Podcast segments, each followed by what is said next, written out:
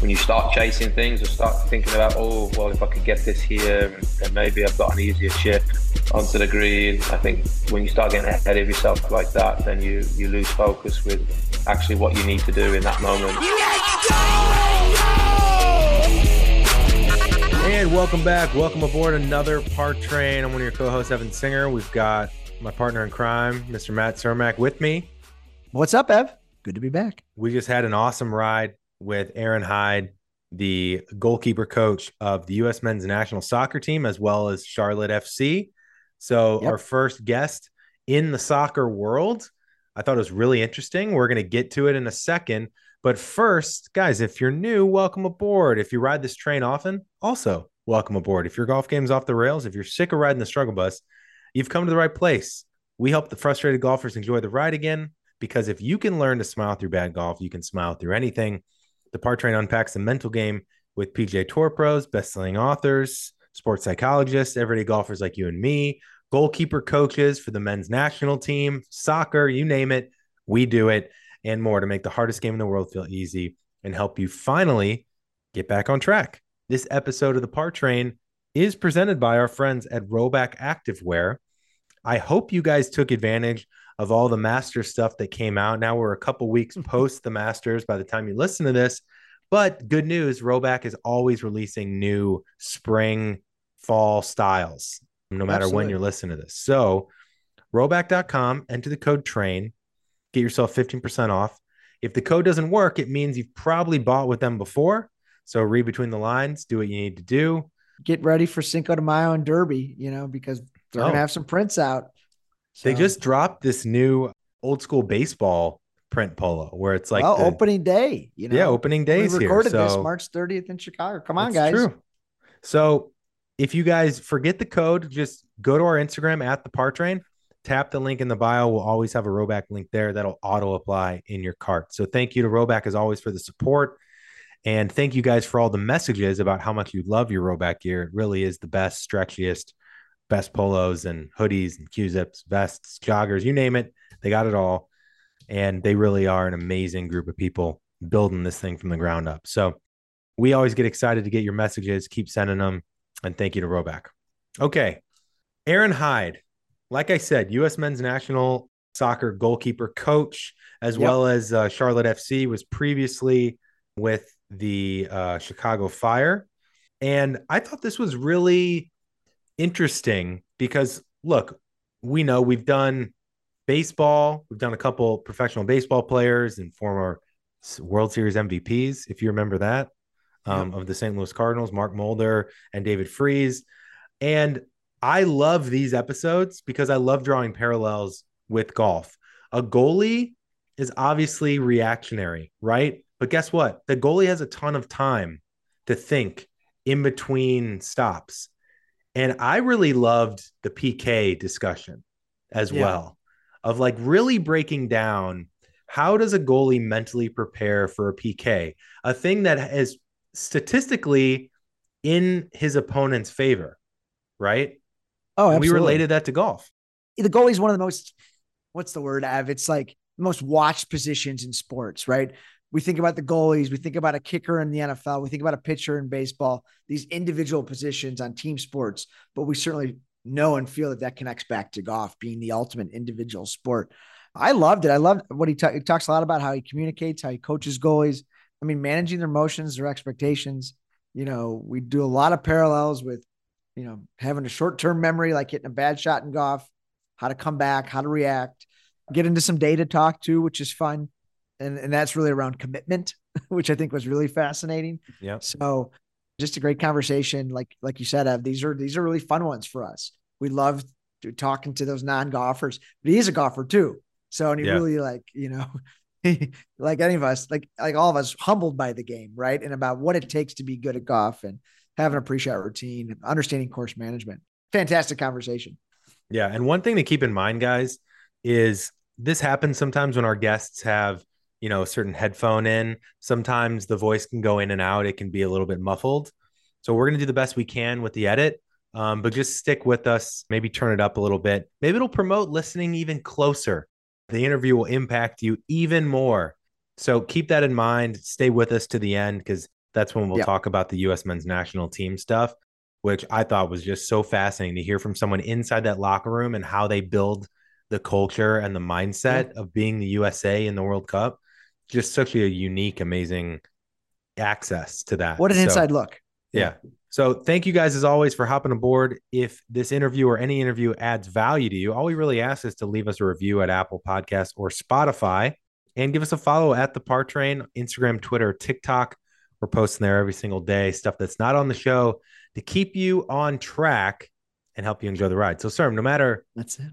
how many easy goals you let in playing soccer, or how many balls you hit OB, or how many times you don't stay present and you get in your own way. What do they got to do, sir? Just enjoy the ride. Enjoy the ride, guys. Take care. Thanks, guys. Aron Hyde, welcome aboard the Par Train, my man. We're excited to have you. Yeah, thanks for having me on, guys. Excited to be on. Our first goalkeeper coach that we've ever had. First, actually, I think, Serm, keep me honest, first guest that has been in the game of soccer. And Serm and It's I are excited because some of our favorite episodes, Aron, have been other sports, other disciplines, and finding the parallels between the two. We've had baseball players, we've had many other athletes, and we're excited to dig into soccer. But first, Aron, I got to ask you selfishly, I'm from St. Louis originally, and there's a ton of buzz right now about St. Louis FC. I wanted to see is Charlotte FC where you coach? Are you guys starting to feel the buzz from St. Louis all the way in Charlotte, or are you starting to shake in your boots because of the buzz of this new franchise?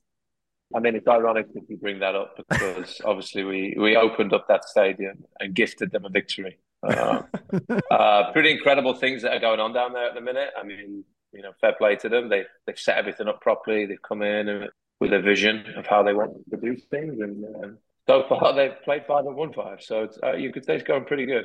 It's got to be pretty rare for a new franchise. I'm th- I was thinking of other sports. It's pretty rare for a new franchise to come in and start doing well. I guess the the Vegas Golden Knights in hockey, I guess, are an example of that. But Yeah. other than that, with the NFL, that wasn't usually the case. New franchises would kind of come in and struggle. Yeah, I think, you know, I was in Atlanta when they started in 2017 and we won it the next year. We won an MLS Cup in 2018. The first year definitely was some ups and downs, and, and we thought it was overall it was a pretty good year, all things considering. To win five games in a row was just insane. So, Yeah. you know, uh, fair play to them. Fortunately, they're not in our conference, so they can keep doing it if they want. Yeah, totally. We're going to give our listeners, I think, foundational knowledge and just kind of build the base of what goes into being a goalkeeper and such. But first, I wanted to ask just more high level, big picture. Obviously, a soccer goalie is inherently playing defense. Obviously, they're trying to stop the attack from the the other team. But Aron, is there an aspect of the best goalies having to have an offensive mindset, if that makes sense, where you almost have to attack the task? Because in in golf, defensive is not a good thing. So maybe talk about the balance there of being a defensive player but still needing to have an offensive mindset. So I think for me the biggest thing with goalkeeping is is the primary objective is to keep the ball out the back of the net. The position has evolved so much in the last 10, 15 years where, like you say, there's there's more of a push towards being proactive. So that obviously means being more on the front foot and not just waiting for the waiting for the game to come to you. But then with rule changes that were came into play 20 years ago and not being able to pick up back passes, you have to be able to use your feet. So there is this offensive element which has become very, very strong. And you know, one of the biggest coaches in soccer in the world, Pep Guardiola, has kind of revolutionised the position in terms of having the goalkeeper and using them as an extra outfield player. So there is definitely this huge shift in uh, thought process and, and the psyche of a goalkeeper, not just to be this stand on the line and reactive and have to be a little bit more proactive and have to be braver and have to be prepared to participate in the game a lot more. That's good. And, and Aron, again, welcome to the show. I wanted to read a quote for you by Pat Jennings, former Northern Ireland goalkeeper Yeah. from years and years ago. So he said, The game is easy. It's when you get in front of big crowds, it's something to stake, like winning the match. That's when the mental side comes in. I think we see that a lot with golf. We see that with a lot of sports, but a golfer has a lot of time in between good shots and bad shots. And so does a goalkeeper. And then obviously in the penalty kicks and things. But uh, as it relates to the mental side, uh, you know, how are you working, you know, with your with your goalkeepers and on that side of the development? It's a great point. I think obviously the first important thing is to get to know them on a personal level. Uh, you're working with the person first, and that's always important. And then from there, I think it's about developing a framework that works for them. You think about how you approach training, how you can approach games. And I think for me, it's always about trying to put those two together. Within that framework, I think for me, some of the key things that will always stick out. And I think these some of the things I've heard from your podcast in the previous episodes are just about staying in the moment, being present. And I think that's so true for, for particularly position that I sort of really focus on in goalkeeping you can't control and what's going to happen you don't know uh, so the only thing that matters is, is the now uh, and, and being able to respond in the right the right way to to what is what is going to happen i think is really important so you know when you think about what you said in terms of that question and putting people in the stands and putting something on the line if you're worried about that stuff and the outcome then the processes that you're working on every day in training are, are, they become irrelevant because you're going to get lost up in everything else uh, rather than focusing on what's got you got you there, got you got you to where you are, and staying on task. Evan and I have talked about a lot with with each other and with different guests. One of the great ways to be in the present, to stay focused on the golf course, is to really just be one with your pre-shot routine. Like that's what you can control as a golfer, right? You know, and just sticking to your routine, and that kind of helps calm your thoughts, block out your thoughts a little bit you might be thinking about results or trying to hit a great shot. I don't know if you would use pre-shot routine for a goalie, but talk about that or what a goalie can lean on, especially after you know letting in an easy goal or going against a team that you know is you know better. Just what's a routine they can stick to? I think in terms of you know in, in the way that I work, I think that the the routine we recap the game uh, and we think about you know the good moments and the opportunities of where we could maybe looked at things a bit, a little bit differently, and then from there we start to move forward. Really, we start to think about what the opponent's going to present to us and the threats, uh, just to make make the players aware, opportunities for us to, to, to hurt them, um, and then also continue to work on the things that uh, that we know uh, each individual needs so that they continue to move forward themselves. And I think from that standpoint of that routine and the consistency and that not really changing too much, that when you get to the game, you know, between on the field and in video meetings, you you should be able to prep prep the players well enough to to know what the challenge is.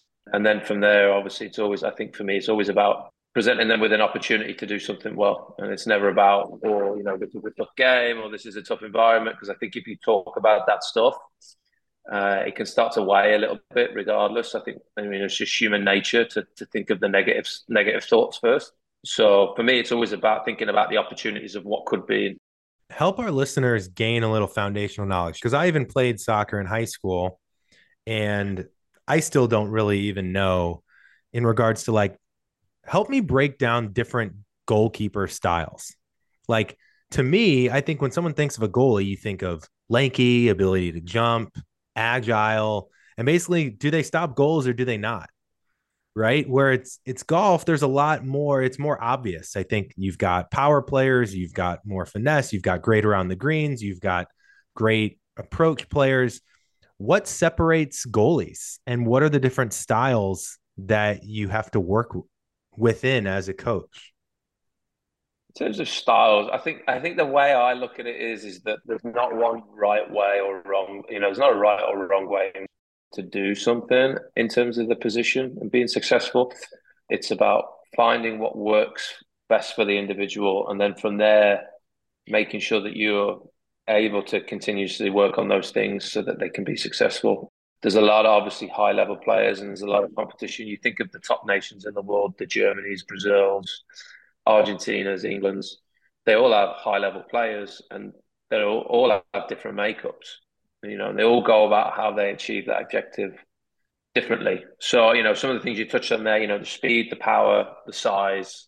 Maybe one person's better as a shot stopper, maybe one's better in possession, you know, distribution. And then it's about understanding what that what that player has and then knowing maybe what you would want to try and add versus how that may work within the team's st- structure and game model. because that'll always be important. There's there's no point wanting your goalkeeper to come and claim loads of crosses if they're five seven.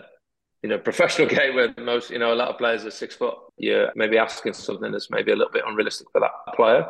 So piecing all those things together, I think, is really important.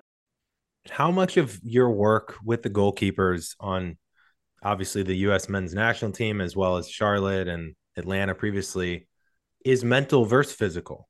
And on the physical side, what are you working on technically with a goalkeeper? I, if I'm honest, I think that it's been the in the last probably three or four years been the biggest eye opener to me in terms of something I've had to invest is to learn more about the mental side of the game and mm. think about how I the language I use, how I'm saying something when I'm saying something. I think I've probably dismissed it a little bit before of just the old school nature of well, you that's that's on that's you know basically on the player, and they need to figure that part out. You know, I think that side of things is so important these days in terms of players being able to manage themselves, manage their emotions, put things into context. So I, I would definitely say I've made a conscious effort in the last three or four years to to really work at that. Can you give an example of something you might have said previously that you say differently now in the last three years? Maybe not necessarily said differently. I think some of the things I think I've I, I've thought about in recent years would be I think more would be along the lines of being honest in conversations. I had a conversation with a, a player last summer, two summers ago now, with the national team when he was disappointed he wasn't playing in the tournament, and I basically said, "Oh, the one another player has outperformed him." and he, he took that to heart and really took that away from him. Uh, took took that away from the tournament. We ended up winning the Gold Cup that year. And when I sent him a message saying congratulations, wrote a, a nice note in terms of appreciate the the work, the conversations that we had had, and uh, and you know something I always like to talk about with players a lot is uh, or frame to them is what do they look like when they're at their best. Mm. Uh, think about their best games, their best moments, and think about how they can then give me sort of action based words that could highlight those positive moments. So it's so it's not just a, a conversation, but it's something then that I can use and I can listen to the words and the language that they use to then help them try and develop some sort of framework from which they can always revert back to. Um, because I think that's something that tends to happen a lot for, and I'm, I'm guessing it happens with every sport. They will have a certain thing and they'll find a groove and you know maybe have a little bit of form but then there's this all of a sudden those negative thoughts always be there and creep back in. And players not being able to find a way in which they can recenter themselves and go back so having something to go back to to get themselves back on task aron i want to maybe expand on what you said regarding what does it look like when you're at your best oftentimes me like growing up playing, you know, and being a lesson with my coach, and we'd be working on something, and, and then I'd hit this great shot. He would say, well, "What did that feel like?" Right? Because I, I, I couldn't see it, right? But what did it feel like? And more often than not, it's like it just felt tension free. It felt loose, and it felt like I could be aggressive.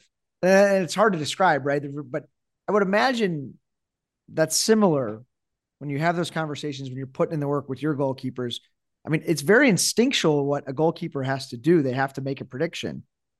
But I think golfers at their best are generally just instinctual and just make, you know, hit the shot instead of making a swing. For sure. I, yeah, exactly what you say there. I think for anyone, right, you're at your best when uh, you know what you have to do and you, you, you think less about it and go and just execute. Um, and it's usually the thoughts in your own mind about, well, I need to put it here, or it's it's a 80, 80 yard shot and it's the and the wind's blowing in my face. So how hard do I how how hard do I really need to swing? And I think it's the same in my my world in terms of getting the players to focus on the right information, remove information which they don't need. Right, and that gets you away uh, from too much information yeah, in golf exactly. can be an absolute yeah. killer. Wanting to know everything. Yes. So I think that's something that I, I like to talk to as well to my players because sometimes I'll they'll be like, well, it could have been this and there was this and I thought about this and like, well, you, could have just you probably should just take away some of that then, so that you've got less to think about. Yeah. Uh, what you're saying, Aron, is it's no different than golf and soccer with the best athletes in the league. goalkeepers in this case, it sounds like stripping away things usually have to strip away more than adding on, I think is what you're saying as a coach. Yeah, yeah, for sure. At times, I think there's times when you are going to be, you're going to add a ton of layers and you're going to throw a ton of information at, at someone, or but there are moments when you have to just back off. I think, I think that is probably the nuances of coaching, of knowing your own players, knowing the group, and I think that's where you know when we talked about at the beginning, you have to get, you have to know them individually, you have to know them on a more of a personal level to to know when when to push things and maybe when not to because I think if you just go one way or the other too much, it can be difficult to to be successful. I know we're going to get to men's national team in a second. We're going to get to your golf game, and I heard you actually use golf with your players as a tool. So we'll definitely get to that if that's true. But first, I think everybody probably wants to know because I'm itching to ask it. So I assume our listeners probably are too. Let's talk about PKs for a second because this is obviously the spotlight of being a goalkeeper, right? And a lot of times as a goalkeeper, at least from the outside looking in, it's it's a guess. Talk about the mindset of being a goalkeeper in PKs and what you guys work on and what a goalie is thinking in this moment. What can they what can they root themselves in for this moment? I think the for me, whenever I talk about it, it's just a great opportunity to to make a play and help your team. Most penalties should be scored. The probability of them being saved is is pretty low if it's well taken. However, I think with that, there's a ton of information you can get out there, and there's a lot of things you can do in terms of studying the taker. Before we played the Netherlands in the knockout game, we spent two days going through the whole team. That's how long it took. My idea was always to we obviously have three goalkeepers and myself, and we would sit there, and I would always let the, the player that was going to play sort of lead it, but it was a more of a discussion to see if anybody picks something up. We make a decision, and we, we basically go with that. Would you? Is it safe to say in a penalty kick situation, you want your goalkeeper to commit to the prediction, right? To the tendency of the taker. Is that at the end of the day, that's what that's what you need to do. Yeah, I mean, I've worked with players in the past where they don't want to look at anything; they just want to make their own decision in the moment. And if that's that's they feel that strongly, then for me, then I'll you know unless it can unless they dive the wrong way every single time for a, a series of penalties, then I would probably wouldn't intervene. But more recently, I think obviously with the amount of information that's now available and the data, uh, yeah, I think it would be you'd be doing yourself a yeah disservice if you didn't analyze a player and look at you know, if they've taken 15 penalties, look at them all and see and trying to find some context as to why they went where, maybe what's what's their preference, or is there a pattern to what they're doing? Guys, I want to take a second to reflect on one piece of equipment that we all play, the golf ball. Now, I don't know if you're one of those people that's always played a Pro V or you switch around and and whatever. But one thing that's kind of blown me away is I think I play a golf ball that not enough people know about. And and just to be perfectly clear, I've been playing this golf ball for years before they started partnering with us. Years. That's actually why this partnership happened. Is because I reached out to TaylorMade and I said, "Hey, more people need to know about the Tour Response golf ball. I think we could do something together. I think we could help our listeners out." And so, here's my little tip to you the Tour Response golf balls are $42.99. The TP5X are 50 bucks, right? So you might say, yeah, it's only eight bucks, whatever. Hey, savings is savings. And I have pretty much always played better with the Tour Response golf ball than the TP5. So the way that I like to judge my golf ball is on approach shots, does it stop where I hit it? So if I have 145 in is my golf ball right next to my ball mark or did it spin back 10 feet? Right. Or did it jump forward? I like when the ball stops exactly where I hit it because to me, that's what distance control is all about. I know the ball is going to go the distance that I'm planning if I hit it solid. Right. And the tour response is the ball that I've played forever. And that's what the what the tour response does for me. So Whether you play a TP5, Pro V1, I highly recommend play the Tour Response ball. The Tour Response stripe is actually their most popular ball. I didn't know how it would do because it's got a big stripe across the middle, but it's actually like really, really nice to putt with. You can see if you can keep the stripe straight. It's actually great to practice with too. So go to taylormadegolf.com. I'll put the links in our show notes and a link in our bio at the par train on Instagram.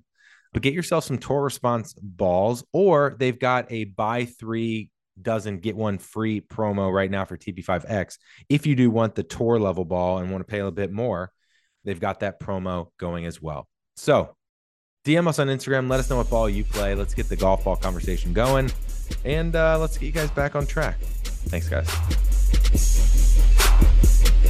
I love how you said you've accepted that the data says most penalty kicks are going to go in right?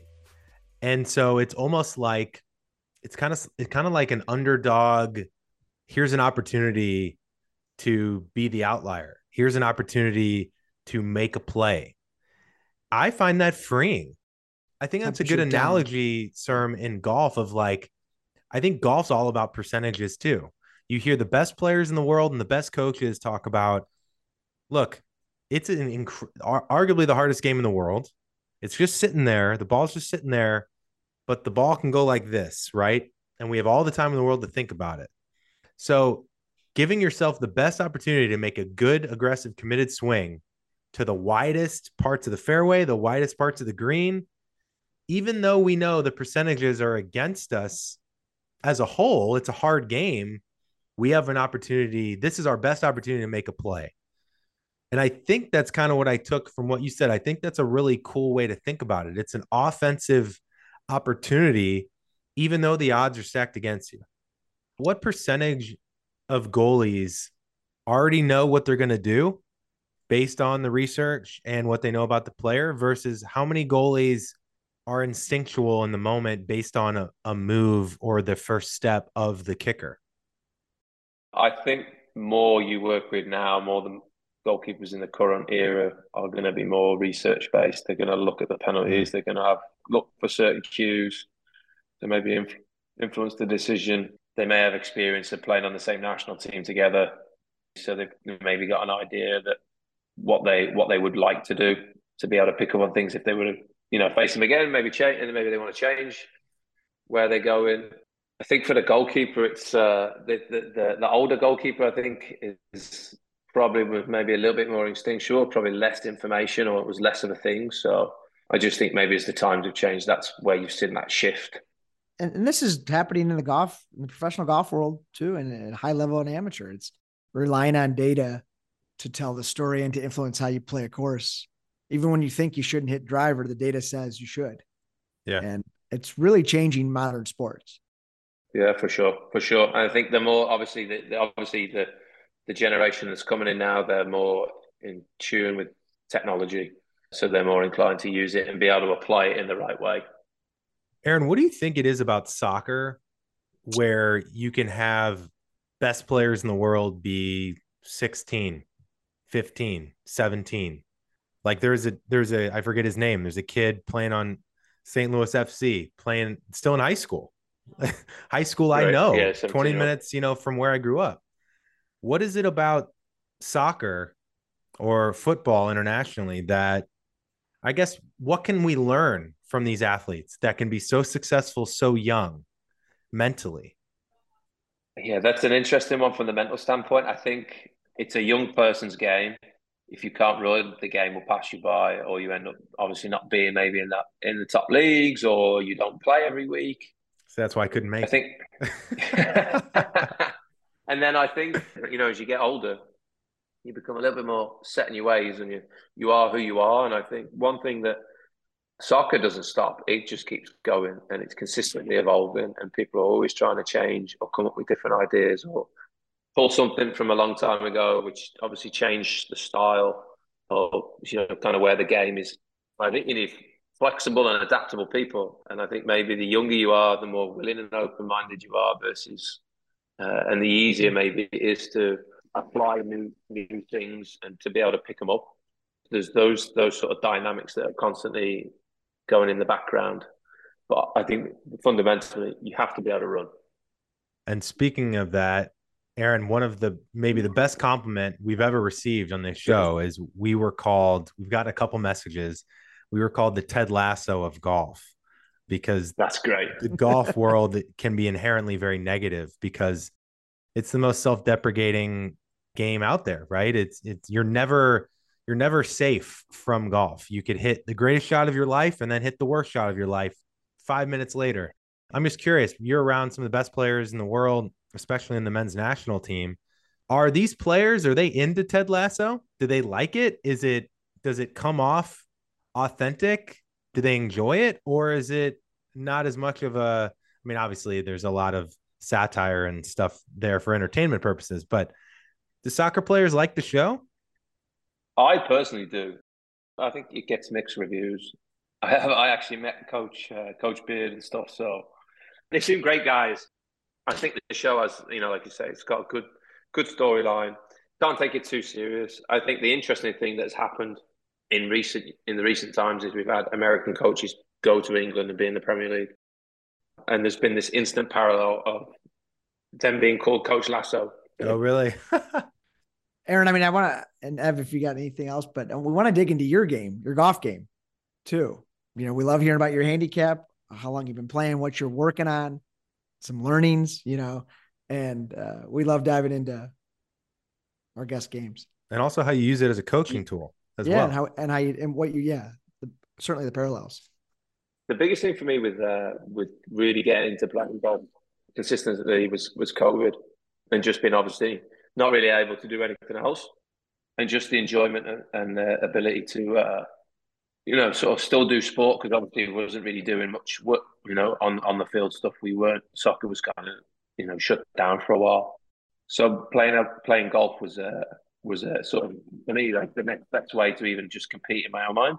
But obviously continue to enjoy it and trying to chip away and get better at it for sure. So, you know, it's interesting. It was something that my uh, my wife encouraged me to do was whenever I come nice. back from camp was to go play the next day just because it was it gave me a chance maybe to come from all the way up here, you know, sort of this intense high period of work to normal everyday life with a what yeah Get your mind wife off, and kids yeah. are on a working on a different yeah working at a different level of intensity.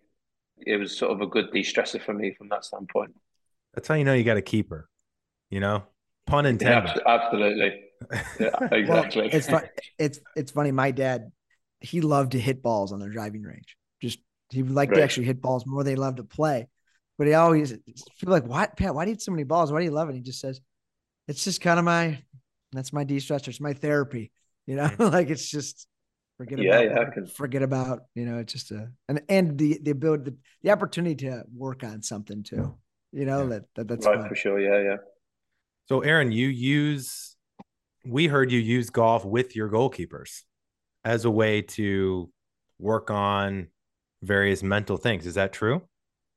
I know I've, a bunch of the guys that I've worked with, they, they play golf. And whenever there's a day off, they're always off playing golf. There's a bunch of guys, actually, they're all pretty good. Uh, always good to hear the stories about who took money off who. But, you know, it's a hugely popular sport within soccer, you know, football. Uh, I would say a large percentage of guys play golf. You know, usually you get one day off a week. Most guys would probably play golf on the day off. That's Why cool. do you think that is? For the most part, compete. with most professional athletes, a chance to compete, whether yeah. it's with friends or themselves. Uh, um, you know, obviously, most usually have good hand-eye coordination, so have a have a decent foundation to begin with, uh, and it's usually they're the ones that I feel that can pick it up pretty easy as well, uh, in terms of just their their how fast they can improve. Where Aron, where where have you seen improvement in your game? these last couple years? What, what, what, would you consider a strength? I would say uh, I wouldn't necessarily have any strengths, but I think just being more, come on, more consistent, more consistent uh, with how I'm actually how I'm actually hitting the golf ball. I think you know you you look at things, you watch things. Obviously, there's more there's more to it than than just watching watching maybe videos and listening to tips from people to find what works for for, for you. So I think being more consistent with what I'm doing, I think, like you say, pre-shot routine, trying to focus and get away from thinking, oh, the green is there, I'm gonna, I, I gotta go for it. How I'm swing, swinging the club and, and making contact with the ball is uh, is always uh, important, I think, to me. Otherwise, I think it can become a very difficult round. It sounds like just course management, starting to understand that, yeah. how to play yeah. the hole. Like I've got options.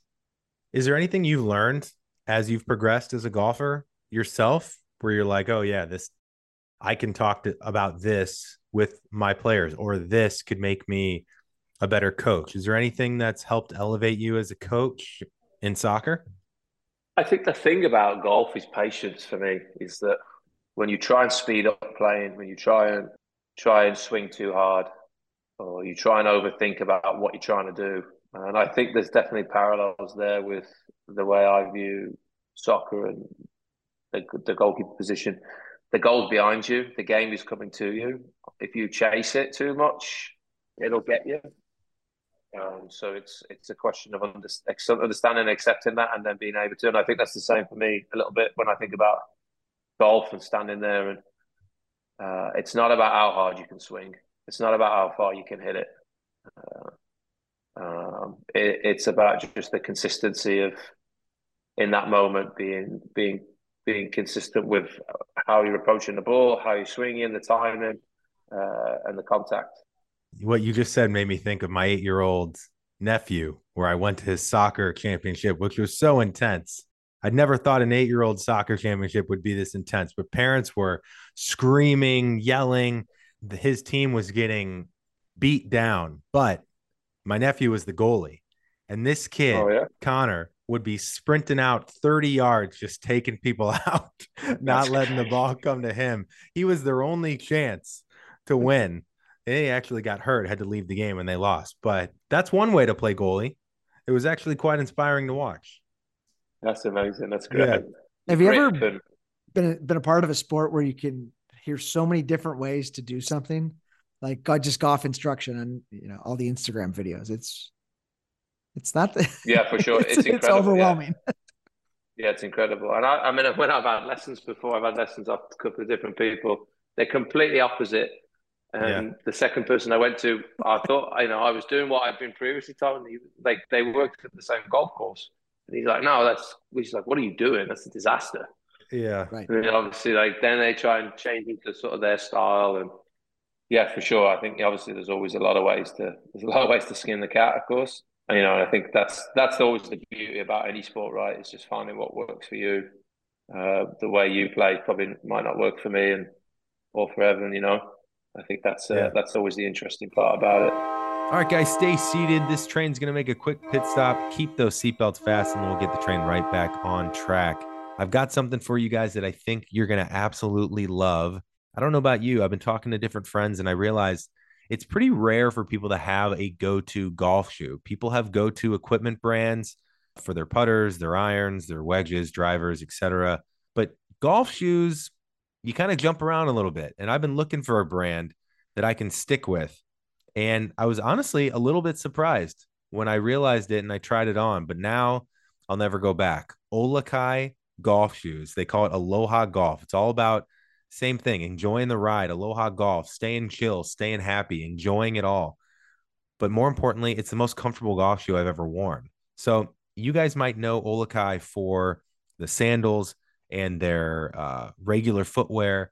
And everybody, you know, I've got like the flattest feet in the world. I could never find sandals that fit my foot. The only sandal that's ever fit my foot are Olukai flip flops. So I'm seeing so many people that wear Olukai for everyday stuff, when they hear they had a golf shoe, they ran straight to olukai.com and got themselves these pairs. I personally love the white leather shoe. It's super classic. They've got gray, brown, etc. And they've also got these other styles that are kind of cool and unique. There's some brown leather mixed into some navy canvas, and it's a little bit more eclectic and kind of a trail outdoor feel. And it's pretty cool. I have those two. And the heel, best part, the heel on all their golf shoes flap down, just like the regular footwear.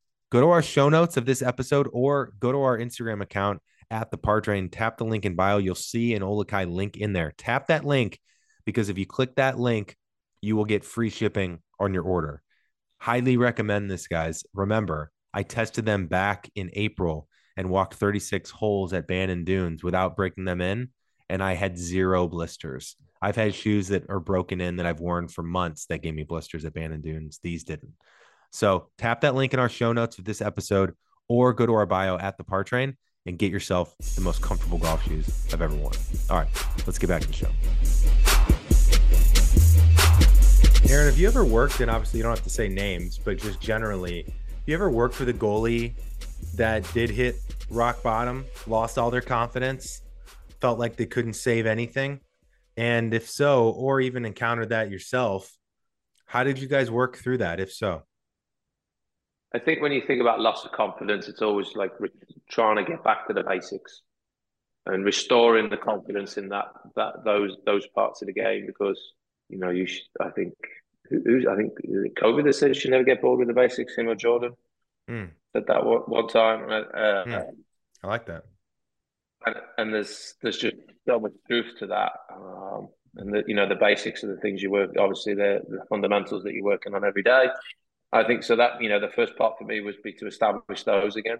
Um, and sometimes, you know, the unfortunate part when you think about that, you know, that maybe it's time time off the field in terms of, you know, you don't play for a week or two weeks or something. You know, you lose your place, and now all of a sudden you've got to so you can give a clean break to them from a mental standpoint. Okay, let's let's remove you from this, and then from there let's build you back up again. I think you know start with the basics, and then you can start to move along and then maybe there's an opportunity to bring them back into the game. If you don't have that situation, I think it's important again to keep reminding them about the things that they do when they're at the best. What is it that you would do there? What is it? And think about what you you know where you're at currently, and try and get them to revert back to where they were, predisposing their mindset to. In order for me to do my job, I need to do this. In order for me to execute, I need to do this, rather than thinking, oh, this is going to happen, or this is going to happen. This guy's not doing his job, or they're not doing their job. This guy missed a tackle. I think when you start to go down that route, you know, and it maybe it's the same in golf in terms of if you're, you know, either somebody's chasing you or you're you're chasing someone that oh they've just hit a good shot. Now I got to hit a good shot. You know, I make par or you know whatever whatever it might be from that standpoint is that I think you chase those moments. It can be it can be difficult. You know, one thing, Serm, that I've realized. It's hard.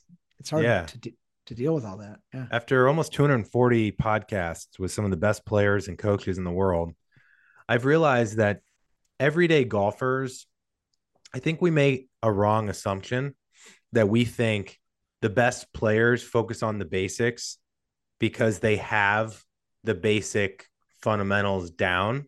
Like they already got the swing figured out so they just hammer home the basics as like maintenance.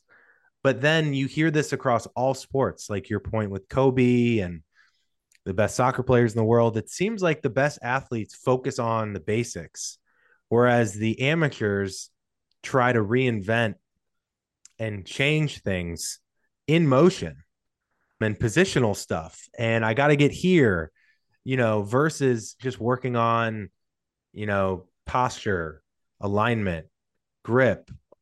Well, it's putting in the it's putting in the time to the non-sexy stuff. Yeah, but I would you say that's yeah, true for, sure. for your for athletes sure. too? Is yeah, they put in the time definitely. for the non-sexy stuff?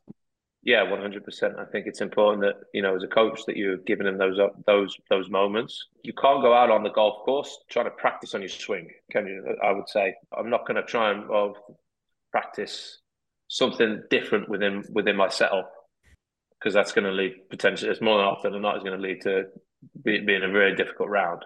Right. So let me ask you this, Aron. We didn't really get to talk about the national team. I'm just curious from a mental standpoint, you got to watch firsthand a team representing a country that historically is it's the underdog. You know, the country kind of turns on soccer once every four years, it seems like, for the national team. What is the mindset of that room? I know this group from this past World Cup was really young. I think it was one of our youngest teams ever, keep me honest.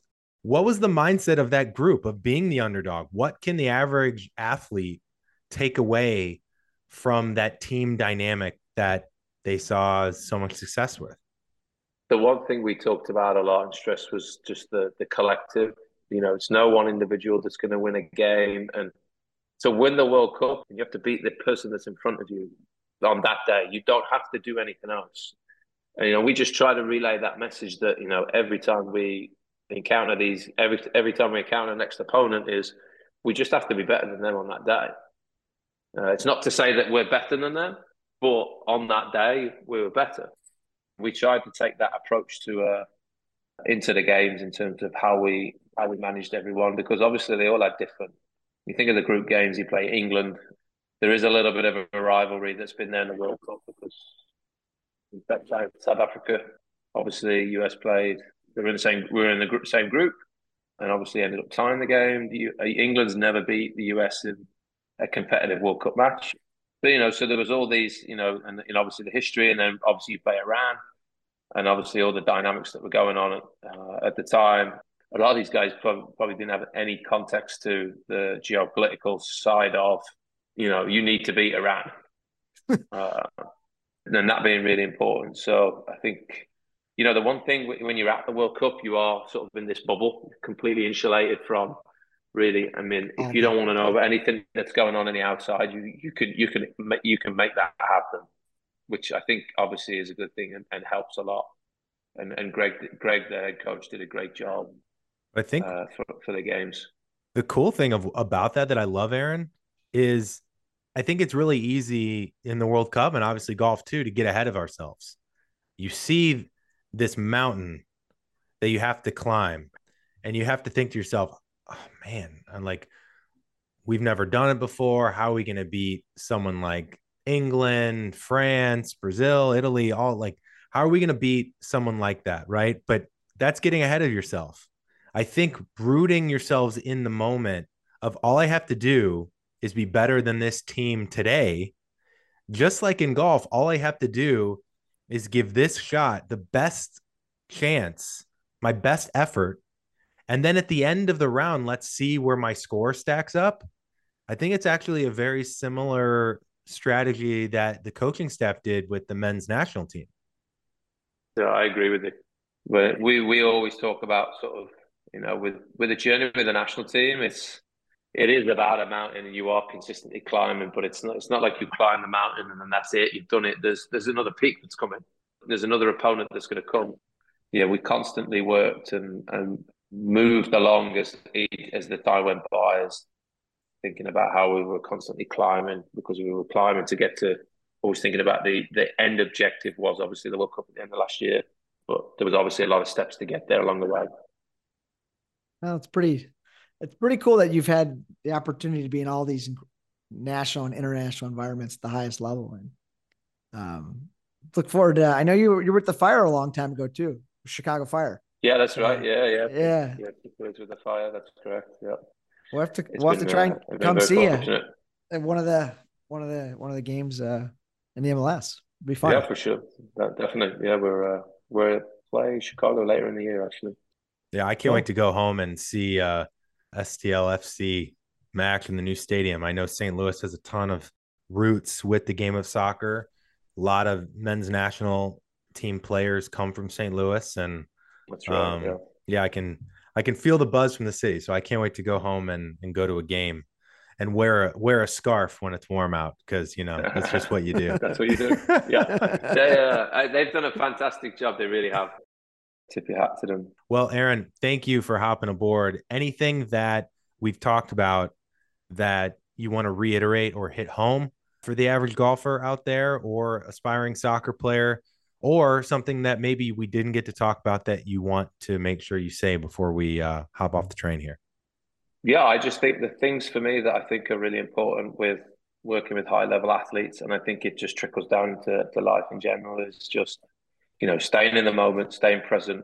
Uh, I think that stuff is that is so important in terms of being able to focus and center yourself to think about what you're doing and, and and know what is important in that moment to to be able to execute to the best best of your ability because when you start chasing things or start thinking about oh well if I could get this here and then maybe I've got an easier chip onto the green I think when you start getting ahead of yourself like that then you you lose focus with actually actually what you need to do in that moment. Or if you get caught, hung up on a previous shot, it can easily help you uh, spiral. Um, and you know, being able to just focus on the present, I think, is so important. I wish I could do it a little bit more in my own golf game. It's uh, it's something I continue to work well, on as well. It's, it's what we're always going to be working on, and I think that's a great way to kind of sum yeah. it up. Yeah, love it. Well, where can people find you, Aron, if they want to learn more about you? Twitter at AZZAH13 on Twitter, and Azza is my nickname, and then uh, same on Instagram as well. So okay, sweet. I just gave you a follow on Twitter there. Well, Aron, this was a real fun ride. Thank you so much yeah, for awesome hopping aboard. We'll be rooting for you throughout the season. Hopefully, future World Cups to come. So, thanks again for hopping aboard, and uh, I think a lot of people will find this super helpful and interesting. Yeah, great to meet you. Yeah, thanks, guys. Yeah, thanks, thanks for having me on, guys. Really appreciate it. Hey guys, this is Evan. Real quick before you hop off the train, I got something for you. It's called the Train of Thought. It's our new email newsletter. Would you like to get one nugget, insight, or thought that we're pondering every week that could help keep you sharp and help your mental game? Go to thepartrain.com and subscribe to the Train of Thought newsletter today. It's really the best way to enjoy the ride. See you guys.